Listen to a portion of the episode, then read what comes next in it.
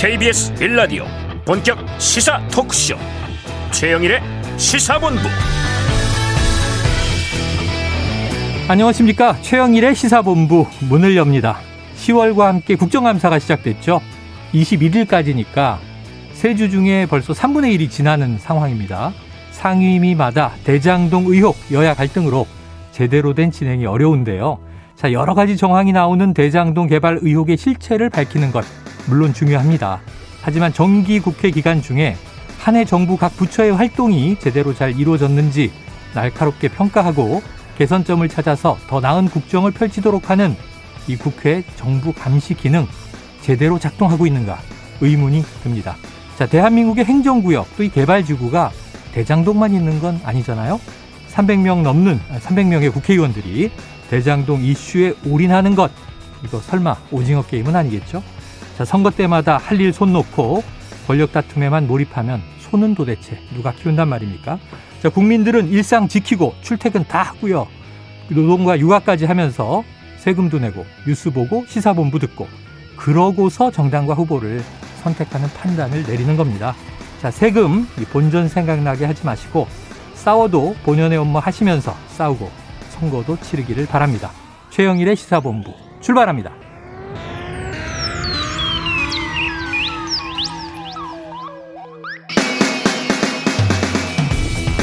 네, 최영일의 시사본부 1부에서는요, 오늘의 핵심 뉴스를 한입에 정리해드리는 한입뉴스 코너가 기다리고 있습니다.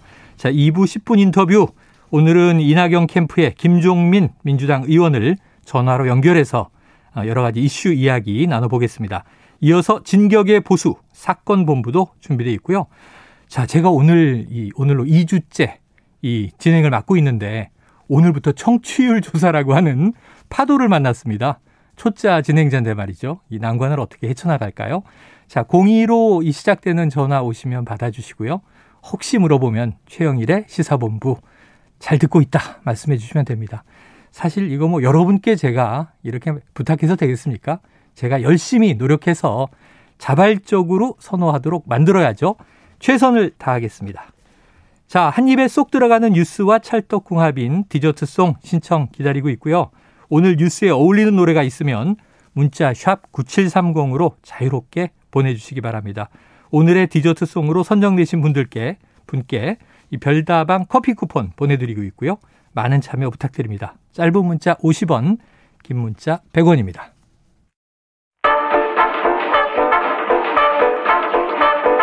최영일의 시사본부 한입뉴스.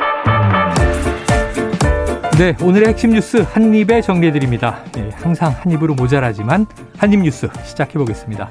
박정호 오마이뉴스 기자, 우창석 시사평론가 나와 계십니다. 어서 오세요. 안녕하세요. 안녕하십니까? 어휴, 오늘 비도 내리는데 뉴스가 네. 쏟아지네요. 네. 비처럼 쏟아지고 네. 있습니다. 어, 비처럼. 아니, 비는 촉촉하게 오는데 뉴스가 더 많이 오는 것 같아요. 네. 자, 보죠. 자, 공수처가 이 국민의힘 정점식 의원의 의원실을 압수수색하고 있다. 어떻게 되는 겁니까? 네, 압수수색은 마무리가 됐습니다. 네, 네 아, 끝났어요. 예, 예, 수사 3부가 오늘 오전 9시 50분쯤 여의도 국회의원회관 정정식 의원실 여기에 검사 수사관 9명을 보냈습니다. 네. 1시간 반 정도 압수수색을 진행을 했어요. 왜 압수수색을 했냐? 음. 정정식 의원실이 지난해 8월에 당시 미래통합당 당무감사실장에게 최강욱 의원 고발장 초안을 전달했는데 이 초안이 손준성 보냄 형식으로 김웅 국민의힘 의원이 당에 전달했다는 이 4월 고발장과 내용과 형식이 판박인 문건이었다라고 네. 전해지고 있고요. 당무 감사실은 이걸 이제 고발에 담당한 조상규 변호사에게 건넨 것으로 이렇게 알려지고 있습니다. 음. 그래서 지금 보면은 검찰에서 수사를 해가지고 공수처에 넘겼잖아요. 고발사주 의혹 관련해서. 그렇죠. 그래서 검사가 연관이 돼 있다 이렇게 얘기를 했습니다. 공수처가 들여다봐야 된다 이건데 이걸 보낸 사람이 있으면은 받은 사람이 있겠죠. 음. 그러니까 입구가 있으면 출구가 있, 기 그렇죠. 마련이니까 그걸 확인하기 위한 자료 확보 차원이 아니겠느냐 이런 분석이 나오고 있어요. 근데 여기에 대해서 정정식 의원은 좀 강하게 반발을 했습니다. 네네. 아니 이게 김웅 그 의원과 이 고발인 조성은 씨와의 그 문건과 상관이 없다 나는. 아, 상관없다. 전혀 무관하고 그 문서도 우리 의원실에 있을 수가 없다. 이렇게 주장을 했습니다. 그래서 뭐 사무실, 서류, 컴퓨터, 휴대폰 다 검색하고 했는데 빈손으로 갔다. 이렇게 어, 주장을 했어요. 김호 의원도 비슷한 얘기를 일전에 했었는데. 네. 네. 어, 그렇게 했는데 뭐 어쨌든 공수처에서 본 거는 이 김웅 의원과 비슷합니다. 직권남용 혐의, 공직선거법 위반 혐의, 네. 개인정보보호법 위반 혐의 등으로 영장을 제시한 것으로 전해지고 있고요. 참고인 형식으로 압수수색을 했는데 어, 과연 빈손을 갔을지 이거는 공수처 얘기를 좀 들어봐야겠죠. 네. 네. 자, 처음에 이제 대검 내에 손준성 네. 검사가 작성을 했거나 음. 작성된 음. 고발장을 전달한 것까지는 확실해 보인다. 네. 김웅 의원이 받았다. 근데 기억나지 않아요. 음. 그런데 제보자가 누군지는 또 특정하고 있어요. 근데 이 고발은 실현되지 않았다고 했는데 지난해 4월 초의 일이니까. 그렇습니다. 근데 4개월 후에 8월에 고발은 이루어졌고 4월 8일 고발장으로 추정되는 음. 최강욱 의원에 대한 이제 고발, 기소, 재판, 음. 유죄 판결까지 나왔단 말이죠. 네. 그러니까 실현된 고발이죠. 요건 음. 그렇게 보고 있는 건데. 자, 그럼 오평롱아님. 정점식 의원실의 압수수색 뭐 좀 성과가 있을까요? 일단 공수처가 두 가지 틀로 이제 접근을 하고 있는 거죠. 대검 내에서 손준성 검사와 또는 손준성 검사 휘하에 있는 사람들을 조사해서 음. 여기에서 만약에 작성이 됐다면 네. 여기에 있는 관련 인물을 또 확보를 했을 겁니다. 아. 이 관련자들이 미래통합당 당시에 어떤 인물들과 친했는지라든지 아. 또는 연락을 할 수 있는 사이인지를 음. 충분히 확인했을 거예요. 말씀하셨다시피 지금 정점식 의원실에 들어가면 솔직히 말씀드려서 보좌진이 그대로 남아있을 가능성은 조금 많이 없다라고 생각이 들고 네, 네. 보좌진도 많이 바뀌었을 거예요. 음. 실제 아무것도 모르는 보좌진이 앉아있을 수 있습니다. 네. 그 당시 상황에 없었다면. 그렇다면은 지금 공수처에서 확보했었던 인물들 중심으로 교류의 흔적을 찾으려내는 것이 음. 아마 공수처 입장에서는 이 사건을 바라보고 있다면 네. 어, 대검에서 충분한 자료를 확보했다면은 그렇게 교류의 흔적을 찾아내려고 했을 것이지 정점식 의원도 검사 출신인데 만약에 본인이 아, 그렇죠. 잘못된 것이 있다면 이미 파기했거나 파쇄했을 가능성이 있습니다. 음. 그러니까 가정을 붙였어요. 만약에 잘못된 것이 있다 하면 음. 그렇다면은 공수처에도 그걸 분명히 알고 있을 터 그러면 대검과 교류의 네. 흔적 또는 이 사람과의 친분 관계 음. 이 정도에 대해서 아마 접근하려고 하지 않았을까라는 생각이 자, 듭니다. 인적 연결망에 집중할 것이다. 네. 음. 그리고 이상한 게 네. 김웅 의원도 그렇고 이게 뭐 손준성 검사한테 고발장 받았냐 이런 질문 이런 음. 의혹에 대해서 제대로 얘기를 하지 않고 있어요. 음. 네. 뭐 계속 얼버무리고 있는데 이것도 마찬가지입니다. 이게 정 의원이 그동안 했던 얘기를 들어보면 우리 방 보좌관이 보고를 받아서 아, 이 고발장 초안 네. 강무 감사실에 넘겼는데 전달했는데. 음. 누구한테 받았는지 모르겠다. 기억나지 않는다. 네, 모른다고 한다. 하죠. 그 얘기예요. 네. 그러니까 받았다는 거는 뭐 이제 뭐 객관적 자료나 아니면은 어이 말을 통해서 확인되고 있는데 있고. 그렇습니다. 그러고 있는데 누가 보내는지는 음. 그래서 항거하고 있단 말이죠. 자, 그래요. 그 직책, 네. 직책이 법률 지원 단장인데 그 보통 우리가 선거 때 네, 일상적인 업무라고 생각하면 뭐 출근해서 오늘 대변인이 이런 논평 썼습니다. 이런 것들은 일상적인 업무인데 음. 특정인을 고발하는 건 일상의 영역이 사실 아니에요. 네. 그렇기 때문에 이 부분을 법률 지원 단장이라고 하는 사람이 기계적으로 어디서 출처를 확인하지 않고 넘기기만 했다라고 하면은 음. 사실 직무유기죠. 이게 그 공직자는 아니었기 때문에 음. 이걸 법으로 올가맬 수는 없지만 정당 소속이지만 네, 정당 소속이지만 정당의 정당인으로서는 책임이 굉장히 소홀했다라고 볼 수가 네. 있는 거죠. 왜냐하면 국민들이 봤을 때 정말로 대검에서 받았다라고 한다면은 이건 사실 공공기관을 악용한 거거든요. 그걸 네. 묵인한 거예요. 그렇기 때문에 이 부분에 있어 흔히 말하는 도의적 책임으로서는 또 자유롭지는 않을 겁니다. 자, 그런데 지금 오늘 정점식 의원실 압수수색도 좀 깜짝 놀랐는데 네. 지금 이 대장동 의혹에 확 묻혀 있었던 고발 사주가 오늘 음. 다시 떠올랐는데 이게 앞쪽과 뒤쪽이 나뉘어요. 네. 대검에서 김웅 당시 의원 후보에게 음. 전달됐다면 검찰이 움직였다면 음. 이게 당시에 검찰총장도 이걸 몰랐을 리가 있겠느냐? 음. 이게 지금 여권의 공세고 네. 야권은 자 김웅 의원은 기억은 안 난다고 하는데 어쨌든 그런 고발장이 있었다면 누구에게 전달했는데 오히려 그쪽에서 고발 이저 제보 사주가 있었던 거 아니냐. 음. 올해 들어와서 음. 고발 사주와 제보 사주가 여야가 부딪혔는데 여기에 이제 조성은 씨가 등장하는 거예요. 네. 근데 함께 회동을 해서 점심을 먹었다는 박지원 국정원장. 음. 야, 오늘 입건됐어요. 이거 어떻게 된 겁니까? 네, 공수처 수사 2부가 어제 박지원 원장을 국가정보원법부가 공직선거법 위반 혐의로 입건했다. 아, 어제 입건했군요. 그렇습니다. 이미 입건을 한 상황이고요. 그러니까 이 제보사주 의혹, 그러니까 고발사주 의혹이 나온 다음에 말씀하신 것처럼 뒤에 이제 나왔는데 이 윤석열 전 검찰총장 측이 고발한 그런 사안입니다. 네. 사실을 보면 지난달 13일에 이 박 원장과 이 제보자 조성은 씨 그리고 또 한 사람 성명 불상의 인물 음. 이렇게 세 명이 고발 사주 의혹에 관해서 언론사 등에 제보를 모의했다. 아. 이렇게 공수의 고발장을 제출했죠. 네, 네. 어, 그 당시에 여러 가지 얘기가 있었습니다. 물론 뭐 민주당에서는 이거는 그냥 이 덮을 덮기 위한 음. 어, 논점 흐리기 차원이다라고 얘기하면서 별 큰 의미를 안 뒀었는데 이번에 공수처가 수사를 하겠다는 거죠. 어. 그래서 왜 그랬을까? 그 네. 의미에 대해서 여러 가지 분석이 나오고 있습니다. 야, 이게 뭔가 근거가 있어야 되는 거 아닐까요? 네. 그리고 오히려 이게 야권 내에서 그 배석해서 함께 모의한 인물이 네. 국정원 직원 출신인데 홍준표 후보의 캠프에 있는 사람이다. 또 이런 얘기 때문에 네. 서로 논란이 있었잖아요. 그 당시 그렇죠. 이제 이모 본부장 이름 이 계속해서 본부장. 네, 등장을 하면서 사실 풀네임을 다 알고 있긴 한데 어쨌든 가려드리기 네. 하면은 이제 그 사람이 하면서 이거 혹시 내부에서 아. 윤석열 후보를 흔히 말하는 속가내기 위해서 어. 보낸 자객 아니냐 이런 얘기도 네, 그때는 네, 있었습니다. 네, 실제 있어서 이제 어, 당시 홍준표 후보가 해명하고 말도 안 된다 이런 식으로 얘기를 했었고 그 당사자도 지목된 음. 당사자도 그런 자리 참석한 적 없다 모른다 이런 식으로 얘기를 했었거든요. 네. 이건 좀 더 지켜봐야 되는데 박지원 원장이 만약에 이것도 가정입니다. 만약에 만약에 흔히 말하는 여기 말하는 제보 사주를 했다라면 그러니까 제보사주에서 뭐 예를 들면 그때 뭐라 그래서 코치만 했어도 네. 이거는 국정원장으로서 네. 위법한 일이다 이런 얘기가 나왔죠. 네. 만약에 코칭을 하려면 음. 어, 하려고 했다면 과연 정치적으로 숙련되지 않은 조성은 씨한테 맡겼을까? 음. 이 이야기를 좀 많이 했었습니다. 야권의 관계자들도 이 얘기를 좀 많이 했었어요. 네, 네. 근데 홍준표 캠프를 대변하고 계신 분들은 더 그런 얘기를 더 많이 했었던 것 같아요. 좀 네. 억울해서 그랬을 것 같은데.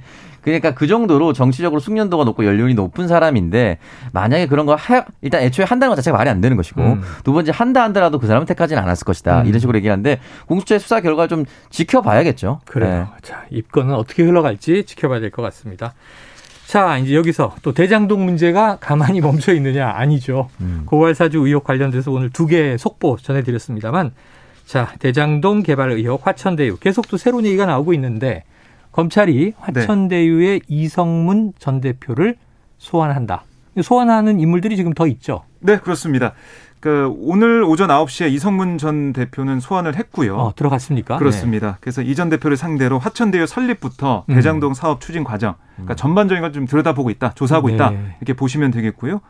또 이 화천대유가 100% 소유한 것으로 알려진 이 천화동인 1호의 이한성 대표. 아, 네네. 이한성 대표도 조사하겠다는 게 검찰의 입장이거든요. 음흠. 그러니까 이 대표는 아시겠지만 이화영 전 열린우리당 의원의 보좌관 출신으로 예전 보좌관 출신이다. 그렇습니다. 아, 그래서 이재명 경기지사와의 연결고리 뭐 이런 식으로 야권에서는 주장을 하고 있습니다. 네.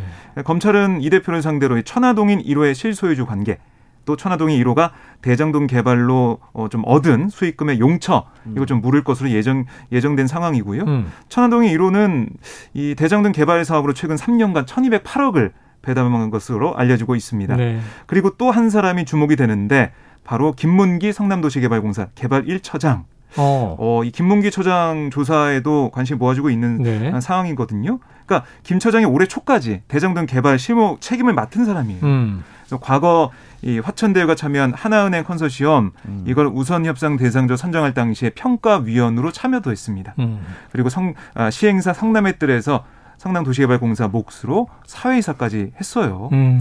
그러니까 이 김 처장을 상대로 검찰은 당시 하나은행을 컨소시엄 이 우선 협상 대상자 선정할 때 어떤 지시를 유동규 전 본부장에게 받았는지 또 심사 과정에 또 다른 외압이나 또 다른 개입이 있었는지 이 여부를 좀 조사할 것으로 보입니다. 네, 이제 화천대유 관련한 수사도 점점 깊숙이 들어가는 것 같습니다.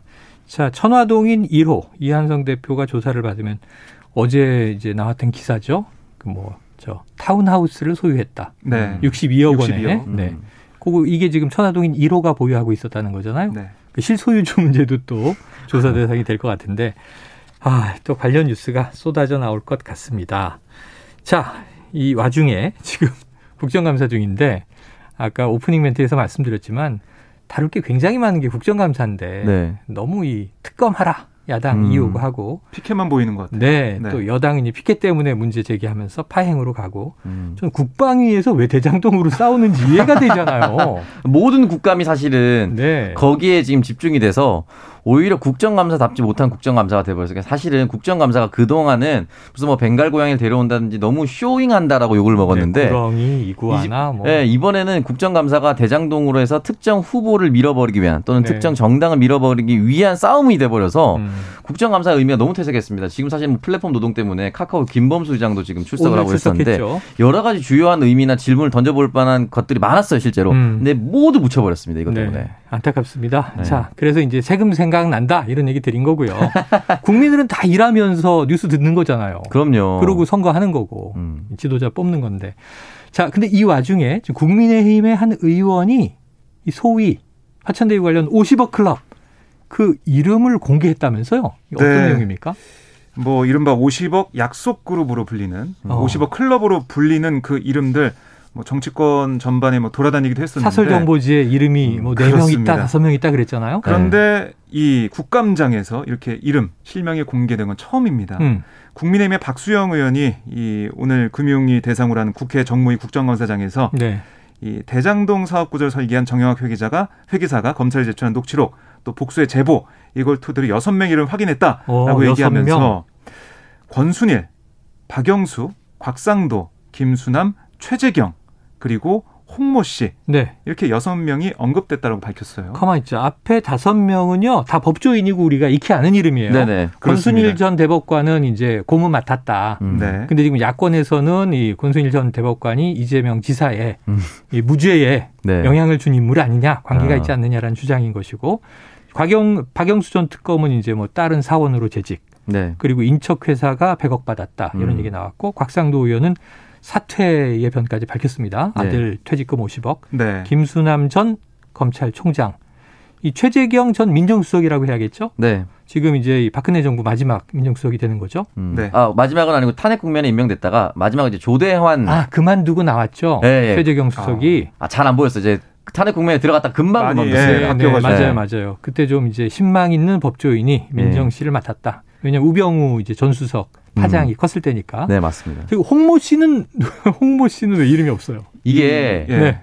그 흔히 말하는 썰이라고 하죠. 그러니까 네. 특정하기 어려운. 그러니까 박수영 의원은 아마 확 자료를 확보했다고 했으니까 홍 풀네임을 알 겁니다. 네네. 근데 지금 하마평으로 돌아가 돌아다니고 있는 이름들이 워낙 많은데. 아 그래요? 확실하지 않아서 방송에서 어떻게 특정하기는 좀 어렵지만 네. 김만배 씨와 관련된 인물일 것이다라고 지금 음. 추측을 하고 있습니다. 아. 그러니까 김만배 씨와 과거에 같이 일했었던 어. 전력이 있거나 네네. 같은 회사를 세우는데 동참을 했거나 아. 그 중에 이제 이름 중에 홍모 씨가 있어요. 그래서 아. 해당 지목된 사람은 사람은 벌써부터 난 아니다라고 얘기를 하고 있는데 네. 왜냐면 김만배 씨 주변에 같이 일했던 홍모 씨가 별로 없습니다. 아, 아 법조인은 아니고. 네, 그래서 두 명 정도 추려지고 있는 상황인데. 정치인 중에 홍모 씨가 많은데 후보도 아니시고. 네. 네. 언론 쪽이라고 지금은 돌고 있는데 아, 확실하진 않습니다. 음. 확실하지 않아서 말씀드리긴 좀 어려운데 어쨌든 국민의힘 박수영 의원이 공개를 해서 조사를 하거나 또 조사를 음. 한다고 해서 이 사람들이 만약에 적절한 금액, 그러니까 원래 사전적으로 법률적으로 아무런 문제가 없으면 네. 상관이 없는 것인데 중요한 건 이렇게 흔히 말하는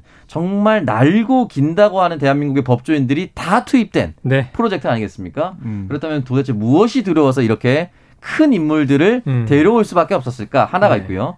두 번째는 이렇게 큰 인물을 데려올 만한 힘이 있는 자는 또 누군가? 음. 말씀하셨다시피 권순일 대법관은 박근혜 음. 대통령 임명했고요. 네. 박영수 특검 역시 박근혜 대통령이 그렇죠. 임명했습니다. 이거 좀 성격이 좀 다르긴 합니다. 탄핵 관련돼서 박상도도 역시 민정수석이었고요. 김수남 총장이 박근혜 대통령 임명한 14대 검찰총장이었고 음. 말씀하셨다시피 최재경 민정수석도 박근혜 대통령이 임명했기 때문에 모두 임명이 박근혜 대통령 재임 시절에 일어났습니다. 음. 그러니까 만약에 사람을 데려온다면 당시에 박근혜 대통령 또는 보수 인사가 데려오기 쉬운 구조지 야당 당시에 야당이었던 민주당 계열 사람 또는 성남시장이었던 이재명 시장이 데려와서 보험으로 두기엔 좀 어렵지 음. 않나. 라고 볼 수가 있습니다. 자, 인적인 연결망이 복잡하니까 네. 앞으로의 파장은 지켜보도록 하고요. 참 많은 사람들의 이름이 쏟아지고 있는데 진실은 무엇인가 궁금해지는 대목입니다. 자, 이 뉴스까지 정리하고 이 시각 지금 12시 39분 교통정보 듣고 오겠습니다. 교통정보센터에 정현정 리포터 나와주세요. 네, 점심시간이 가까워지면서 도로 위에는 작업이 시작된 곳이 많습니다. 먼저 경부고속도로 서울 쪽인데요. 달래내 부근에서 반포까지 10km 구간 정체고요. 추풍령에서 영동까지도 역시 작업을 하고 있습니다. 청송 쉼터에서 옥천 4터널 부근까지는 1, 2차로가 작업으로 막혀 있어서 미리 차로 변경하셔야겠고요. 반대 부산 쪽으로는 한남에서 서초까지와 서울 요금소에서 죽전 부근까지 밀리고 있습니다. 더 가서는 남사에서 속도 줄여서 지나고요. 경인 양안고속도로 서울 쪽으로 서인천에서 부평까지 천천히 갑니다. 더 가서는 인천요금소에서 신월까지 제속도 못 내고요. 반대 인천 쪽으로는 부평에서 서인천까지 정체입니다. 서울 양양고속도로 상황은 양양 방향인데요. 화도에서 서종까지 6km 구간 속도 내려가고요. 한편 서울 시내 상황은 강변북로 구리 쪽입니다. 동작대교에서 월드컵대교까지 가시려면 29분 정도 예상하셔야겠습니다. 사고 나지 않도록 안전운전 하시기 바랍니다. KBS 교통정보센터에서 정현정이었습니다.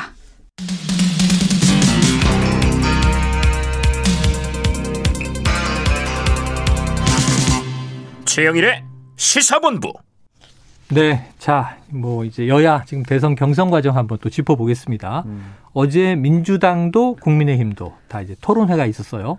민주당은 사실상 마지막 토론회로 이제 음. 보이는데 네. 한번 있던 건 취소된 것 같고요. 예. 자, 그러면은 박 기자님 어제 민주당 마지막 토론. 네. 역시 대장동 설전이 뭐 치열했다고 하는데 어떻게 좀 보고 듣고 평가하시겠습니까? 어, 보면서 이재명, 이낙연 두 후보가 정말 사활을 걸었다라는 생각이 아, 들었고요. 사활 걸었다. 아, 물론 성격은 좀 다릅니다. 네. 이재명 후보 같은 경우 이제 본선을 준비하면서 음. 이 대장동 이슈가 워낙에 크고 또 중도층을 향해서 주는 영향이 크기 때문에 음. 이거 좀 어떻게 방어할까?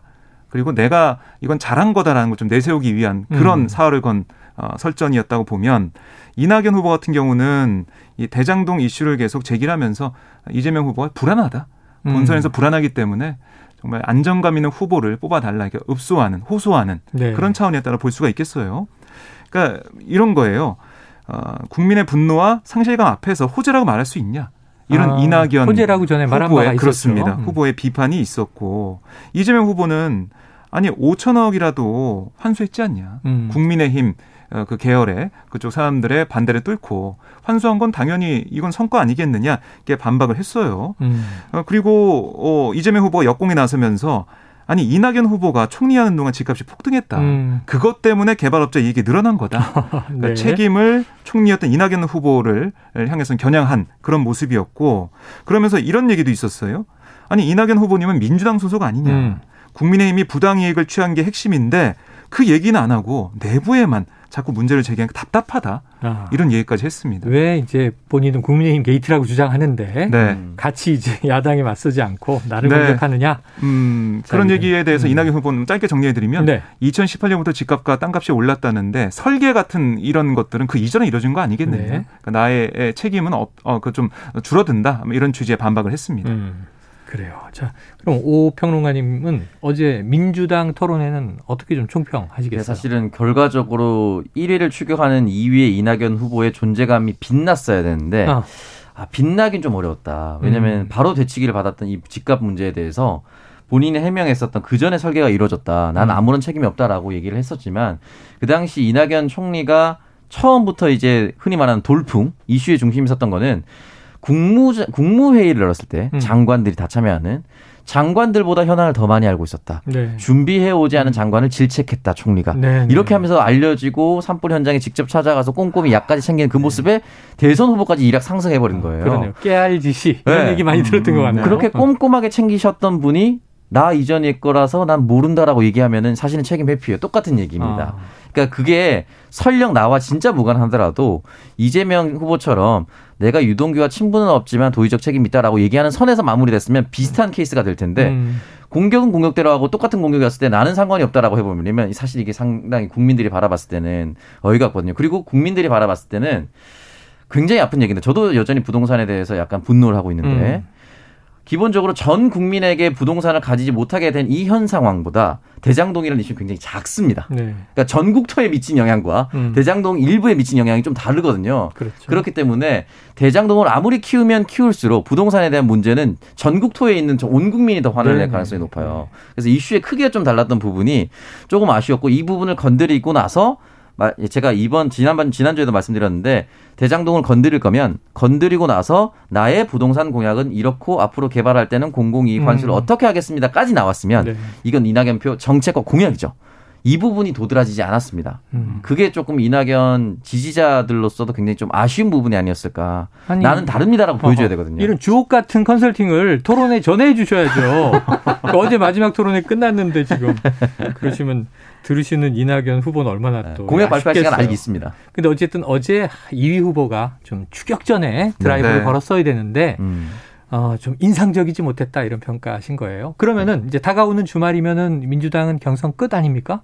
이제 어, 수도권을 돌고 하면 이제 끝인데 네. 네, 현재로서는 저희가 그런 얘기 하잖아요. 프로 야구에 1위 1위를 하고 있는 팀에게 매직 넘버란 얘기를 합니다. 네, 네, 그렇죠. 그러니까 몇 승만 하면 2위가 몇 승을 하든 네. 아무 상관없이 1위가 그냥 우승한다는 거 매직 넘버라고 하는데 지금은. 이재명 후보에게 약 16만 표 정도를 매직 넘버라고 얘기하는 언론들이 나타났어요. 그러니까 음, 투표율이 약 절반 정도라고 하면 네, 가정했을 때 그럼 과반을 넘는다는 거죠. 71만 표 이상이 된다. 이 상황 자체가 매직 넘버가 나왔다는 것 자체가 사실은 2위 후보에 굉장히 암울한 상황입니다. 음, 음, 그리고 수도권에게 음. 뒤집을 만한 내용은 없고 다시 말씀드렸지만 수도권과 비수도권 인구를 나눴을 때 수도권 인구가 비수도권을 넘어선 것 그리고 그 수도권에 있는 사람이 여전히 부동산에 대한 분노를 느끼고 있다는 것.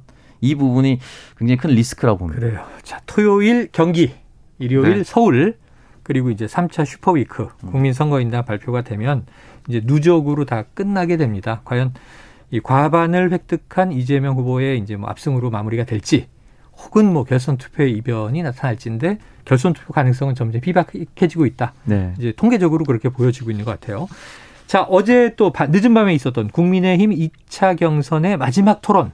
마지막 토론인 것이 이번 금요일이면 2차 컷오프죠? 네, 그렇습니다. 8명의 후보가 절반, 4명으로 네. 추려지는데 여기서 좀 심각한 이슈가 나온 것 같아요. 박 기자님 네. 어떤 게 쟁점이었습니까? 어, 아무래도 그 최근 당원 급증에 대한 위장당원 얘기. 아, 네, 이게 예. 윤석열 후보가 얘기한 거죠? 그렇습니다. 윤석열 어, 후보가 주장했던 부분인데 네. 여기에 대한 아, 맹공이 좀 들어왔습니다. 네. 하태경 후보 같은 경우는 아니 이윤 후보는 위장당원 해명을 하면서 민주당에 맞서자는 뜻인데 진위가 왜곡됐다 이렇게 얘기했는데 그럼 윤 후보 입은 문제가 없는데 국민이 듣는 귀가 문제 있다는 거냐? 어. 사과해라 이렇게 지적을 했고요.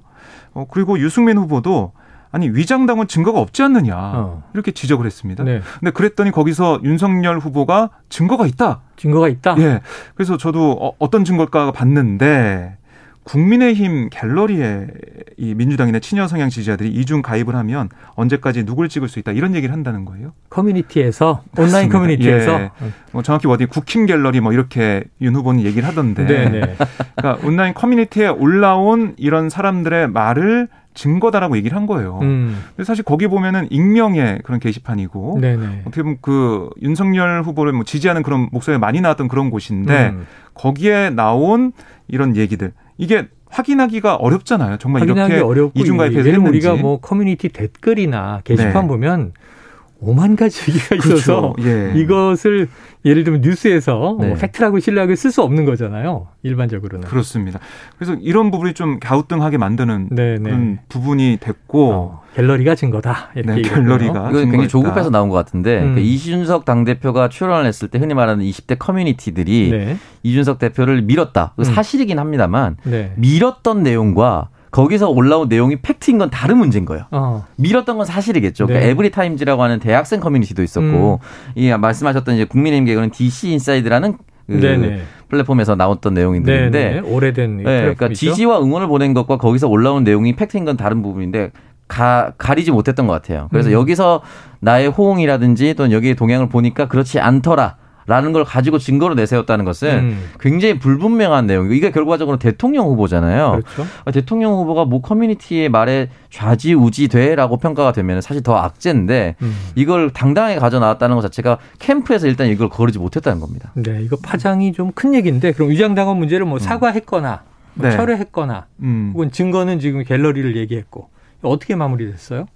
뭐 이렇게 해서 넘어갔는데 그 음. 유승민 후보가 증거가 있다면 계속 문제 삼아야겠네요 이렇게 얘기를 아, 했어요. 아, 그랬더니 윤 후보는 아니 이건 뭐 매일 문제 삼을 일은 아니다라면서 논란 확산은 차단하는 모습을 네. 좀 보였습니다. 음. 아 그리고 어제 계속해서 여러 가지 얘기가 나왔는데. 음.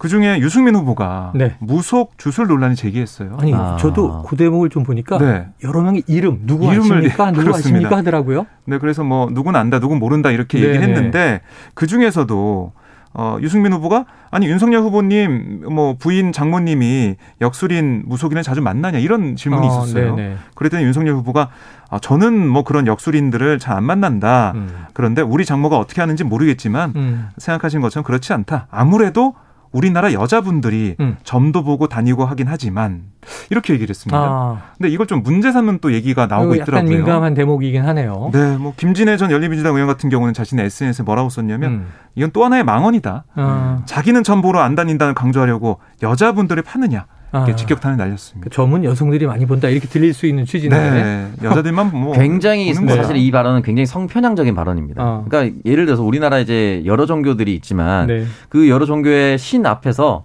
사실 우리 가족 잘 되게 해주세요라는 기복 신앙이 기본적으로 깔려 있거든요. 네. 잘 되게 해주세요. 그러면은 여러 가지 점 보는 사람들이 어떤 특정 성만 성별에 있는 사람만 가는 거 아니에요. 음. 아버지도 가서 그렇죠. 우리 아들 네. 혹시 이번에 취업 보는데 잘 될 수 있을까요? 네, 점 볼수 네. 있고 이렇게 할 수 있거든요. 근데 여성분들이 갔다라고 하는 것 자체가 본인의 기본적으로 사고관이 음. 그쪽으로 경도되어 있는 거 아닌가라는 의심이 들 정도로 음. 음. 특정 성을 얘기했다는 것 자체가 본인이 성 인지 감성에 대해서 굉장히 메말라 있는 것이 아닌가 좀 돌이켜 이건 굉장히 큰 실수라고 저는 네. 보여지는 겁니다. 점 보러 갈수 있습니다.